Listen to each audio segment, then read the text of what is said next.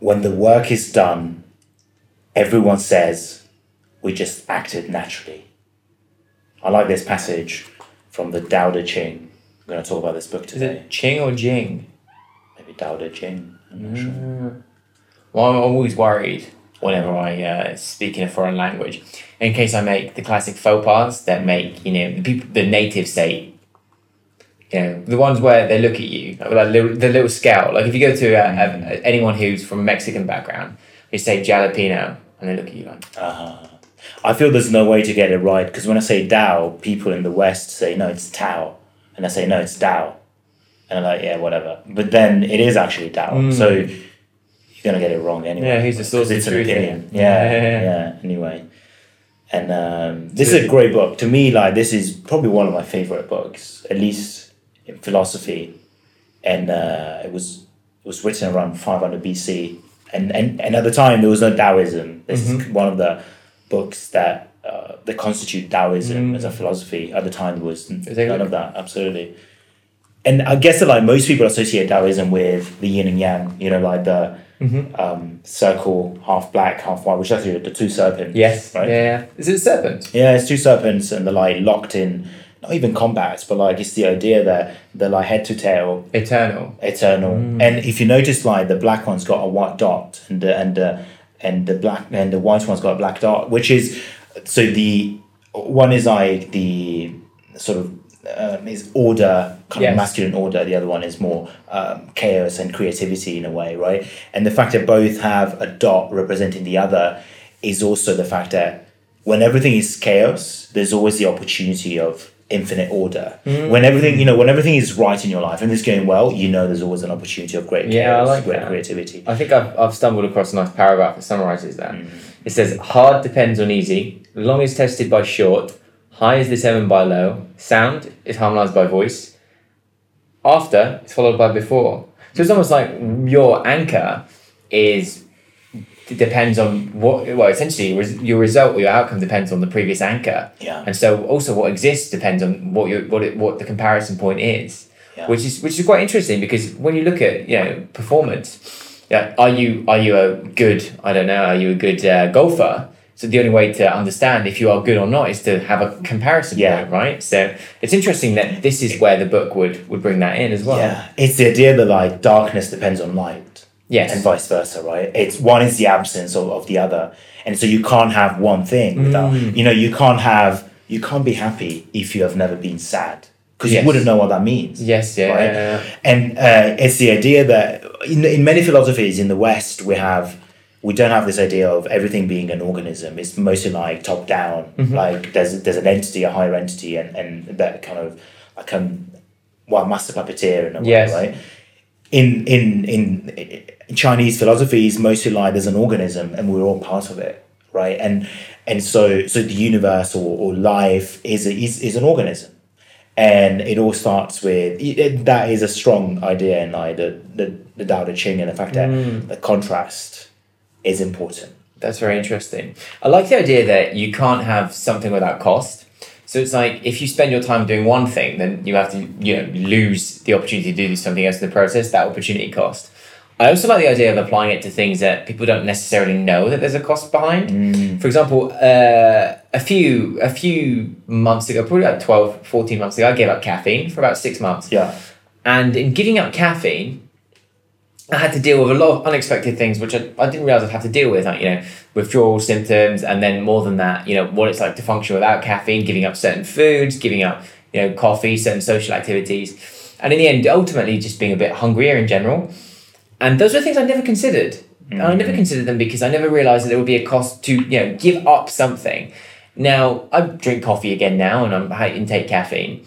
And, and I find that, yeah, there's a price to pay for that in terms of intrinsic cost or monetary cost, or maybe like occasionally like something to do with health if there's anything around, around that. But I find that it's almost like that there is that balance. It's like I didn't realise that perhaps caffeine was right for me until I, mm. I, I took it away. I didn't realise there was a cost in doing so. I suppose that's a nice analogy we can use for most things in life. Like, yeah. You know, if you want, if you wanted to, you know, be a peak performer or optimal performer, it's like, what is the cost of that? What is the cost of saying, actually, I need to you know, train more, or I need to rejig the way I train. Like, for example, um, getting into martial arts, especially, and spending more time fighting again, I realized I couldn't spend all my time training my strength because it's used to, it's not as useful. It's like I have to accept that if I want to become a better fighter, I have to spend more time training my power than my strength. And so one co- there was a, co- a cost I had to give up in order to achieve certain goals and to, you know, ultimately start working towards being a champion. And I find that really interesting. Yeah, this thing about the contrast makes me think that, you know, one personal example is when I kind of lost my fitness. We talked about this in a different episode, that like I paused things in my life and I lost a lot of weight. I was very skinny and then got back in, in great shape. And that made me appreciate what it means to be in great shape, what it means to be in great health. Absolutely. Because when you know the contrast and you don't have it, then you can appreciate what that really means, and yes, you know you can lose yeah. it, right? And it's also a great way to really appreciate hard times. You know, say maybe you've got a business, or maybe uh, you're going through a tough time in your relationship or whatever it is, knowing that going th- that is the way, that is the contrast that will get to your result. It's not the enemy. It's part of that result. Mm. And by understanding that, your result will be even sweeter. It would taste amazing when you get there. Yes, yeah, I like that. I mean, there's a phrase I've just picked up here again, which I think kind of summarizes that nicely. It says, one brings profit, one brings harm. I find that quite interesting. The idea that, you know, you could do something and it, in two turns, it, in, in, in, essentially it could do two things at the same time. Yeah. It's like, again, is this a problem you want to have? Is this is this something that you want to deal with? Is this yeah. something you want to cope with? How many times have you read this book? I, I read it once a year, so probably three or four times by now. Um, yeah, I'm just, I, every time I find something different because I'm different, right? So that's it's one of those books that whenever I go through it, you know, you can see I highlighted it in different colours because it's a different yeah. time, right? And uh, yeah, and, and what you just said as well makes me think that when you choose some, you know, when you create something new, a better situation for yourself, you're also creating new problems. Absolutely. Right. So I like to choose my own problems. Sometimes I go like, is that a problem I would enjoy solving? Mm. Is that a challenge I would enjoy going through? You want to have, yeah, yeah. Because I know that if I choose something nice, uh, say say for example, let's stick to the fitness example, right? I want to put on more mass, or maybe I want to get to the next level, whatever that is. I know there will be another challenge. Maybe I will have to change my diet, right? Or change my habits, uh, change the people I hang out with, right? Is that a problem I would enjoy? Mm. And and that's a great way to frame it, because instead of looking just for the nice, you look at what will the challenge be, and am I ready for it? Do I want to choose it? It's yes. my decision. Yeah, that's very interesting. See, I've started to wake up earlier in the morning. Uh, moving from sort of like uh, you know, seven a.m. to, you know, aiming towards five a.m. So some days six a.m., some days five a.m. I'm kind of like moving towards that. Now, I'm not a morning warrior by any stretch. Like, I'm not one of these people that say, hey, early bird catches a worm, et cetera. It's like whatever works for you. Now, for me, it makes more sense to wake up earlier purely because it fits a little bit better within my schedule. And now I've balanced things. I'm like, cool, let's let's see what happens here. And the interesting thing is, you're right. It's like, is this a problem I want to have? Like, is this a problem I'd enjoy solving? Because I don't. I actually don't mind waking up earlier on the premise that actually in the evenings I don't really get that much done. Like, come past nine o'clock, it's like, what, what is my time used for? So I'm low energy. I'm not specifically that useful to anyone else in my life. I'm not useful to myself. I sit around, I procrastinate. Heck, I might as well just jump jump into bed around like, you know, ten o'clock. It's like, and then I can still wake up early, get the things that I need to do, that I need done done. Be an effective human. And, you know, work towards the things that matter, the, the peak performance aspects, you know, fitness, diet, you know, uh, achieving achieving my goals in terms of what I'm working on as well. So that that that resonates with me, the idea of like, hey, is this something interesting that I'd want to solve? Because when, I suppose, you're if you're in control of creating the problems, then you're in control of how you'd solve them as well. Yeah, yeah. And, you know, this thing on the fact that anything you will get will also come, you know, for that contrast will also come with new challenges, new problems, because you'll just change things in your life. Even if you're looking for the positive, mm. you'll get new challenges. And there's this passage I really like, which is gain or loss, which one hurts? Yeah. Extreme love exacts a great price. Many possessions entail heavy loss. Mm. And to me, it's the fact that, you know, again, that gain or loss, which one hurts? Is the fact that the more you have, the more you have to lose, which is fine. It doesn't mean, you know, not don't accumulate anything in your life. It's natural that through life mm. you go through and have great people around you. You'll have um, even objects, right? But knowing that everything is is temporary because it's the nature of, of, of the game. And, yes. and knowing that, like, when you lose something, when you lose someone, it's not, the action started many, many years ago when you actually had it. It's part of the same journey. It's just a different point of view mm. of that journey rather than an isolated moment. I agree, yeah. What I really like about the idea of uh, gain or loss, which one hurts, is that mm. you actually, it hurts to grow in any aspect. Now, whether that's mentally, physically, or anything in between, growth hurts. Like, growth is generally an uncomfortable experience. So to grow and to gain, to amass anything, is that's painful.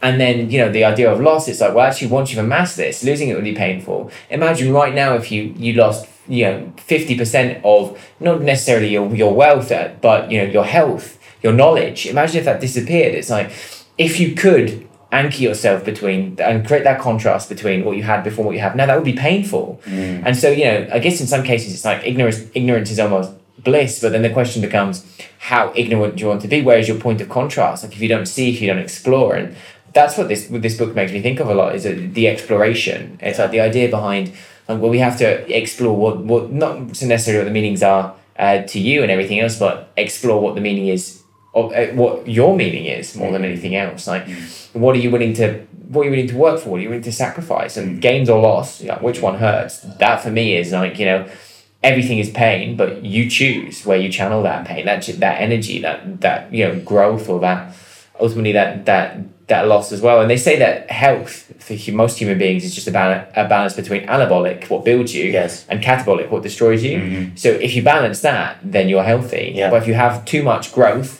or too much destruction in your body, that's, that's detrimental. Yeah. So, and, and to me, it's like the two serpents, the two snakes locked in that, right? The fact that there's always two sides to everything you do, like a mm. coin, right? So again, like, if you lose something, you have to be lucky to have it. Yes. Right? So it's like that loss is actually comes because of abundance. Mm. It can't come without abundance. Agreed, yeah, right? Absolutely. And also, I really like what you said, that we grow through challenge. Yes.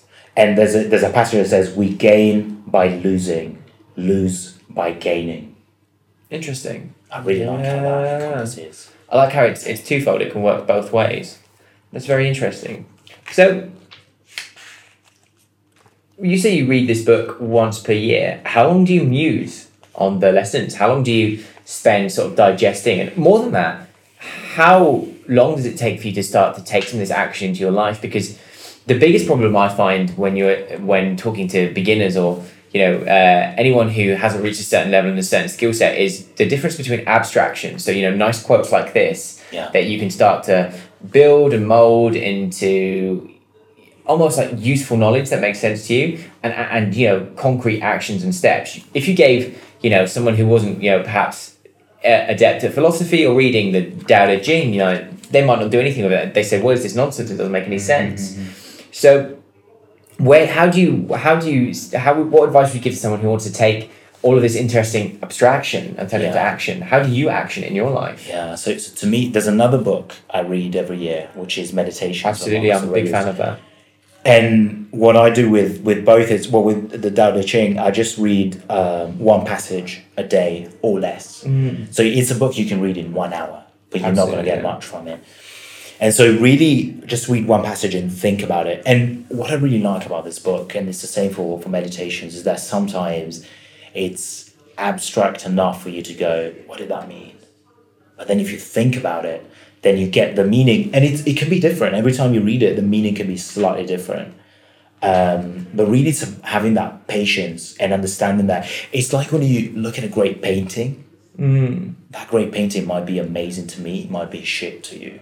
Right? Because it is, in terms of what it communicates with me, it's not, it's it's the actual image that goes through my mind, through my eyes. That's what creates the meaning. Mm. So it's almost without like, the observer, it doesn't even exist. That's right. Interesting. So it's almost like it doesn't matter who you are. Right. As long as you have some experience in something, reading a book like, say, the Tao Te Ching or Meditations by Marcus Aurelius, based on your experiences, you'll take away the parts that are relevant for you. Yeah. And you can then turn that abstraction to action. Yeah. It's like a spark.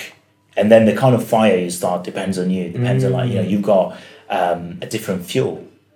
But the spark, it, it just creates fire from whatever fuel you have in yourself. That's interesting. So this is almost like the coffee without the crash, the motivational mm. quotes without the you know, the, the, ha, oh, well, the spark happened, but there wasn't enough, like, yes. kindling to keep the fire lit, yeah. right? And some things are, even if you look at the way I highlighted mm. it, some things don't resonate with you. But then you read them again a year later, two years later, whatever, and they do, because they, they are, it's the right time for the right person. And again, like, the meaning might change. Sometimes you might think about a specific situation and a particular sentence might really help. And then another time you just, you know, pass over it and that's it. Yes. No, I can definitely agree that there's certain parts of these highlights that make literally no sense to me. There was uh, one that I skim- skimmed through which said said something in what I assume to be Chinese, which I would never understand. But, right, there is one part which I think, you know, I think is is, is perhaps like almost like a nice a nice ending there. And I think that, you know, this is something that we can leave, we can we, we can let our listeners meditate on a little bit, is... And this comes from the idea, I think, for me, before before I, before I say what it is, is that all creation comes from destruction, right? Mm. So when we talk about the idea of creativity and, you know, new ideas or new thoughts or innovation, innovation is essentially destroying something. Now, it might be destroying the way the industry used to function, or it might be destroying the beliefs and barriers that you had previously and saying, I'm going to destroy, I'm going to get rid of these constraints and we're going to move in this direction forward. Mm. So, you know, when we look at, When we look at cooking, cooking is a very simple example of this. To cook, you have to destroy ingredients to make something new. And yeah, sometimes that process is reversible and sometimes it's not. In the same way that digital cameras completely destroyed, you know, Polaroid photography and everything else. And a few businesses suffered from that. And yes, you can still get Polaroid cameras. And yes, they're a bit fun, but then it's not serious anymore. Like, innovation and creation destroyed that. And what I really like here, and this is, uh, I think, something that our, the, our listeners can meditate on, is... a great victory is a funeral ceremony. Mm. And, you know, well, for me, I'd love to hear what people think about that. Like, what, what great victories have you had recently where something has had to be destroyed in order to get there? What, what have you given up? What victory has turned into a fu- funeral ceremony for you? I love that point. But especially what you said, that creation entails destruction. And really, it's understanding, again, that law of contrast. Mm. It's the same thing. There's two sides of the same coin. The really, the destruction is just, it's like counter-creation almost, yes. right? It's just a creation in the opposite vector. You have to do, in order to like create something new, you have to go against what was created before. Absolutely. So it's the same thing. It's just that we give it a negative meaning, but we don't have to. It's part of the same process. Do you want to cook cook cake? You got to kill flour, you know? Yeah. We kill flour. yeah. Yes, but I like that. I mean, so uh, for anyone that hasn't read the Tao Te Ching, like obviously go to your local lo- local bookstore, digital retailer, and feel free to download it. And we can drop a link in the in the show notes for this to check it out. Um, again, let us know your thoughts on the idea of, you know, what what great victory you've had recently, which has led to some sort of funeral ceremony. Essentially, what have you done which has led to some kind of like destruction in the process? That's really interesting. Like, can you look at how you've built something but lost something at the same time? And then ask yourself, well, actually, one, was it worth it? And two, is it steps in the right direction? Start to think a bit like, you know, anyone who's interested in Taoism and, you know, the, this incredible Chinese philosophy. And if you've got any questions or any interesting thoughts about this and the Tao Te Ching in general, then you know, by all means, like uh, drop us a little note on Twitter.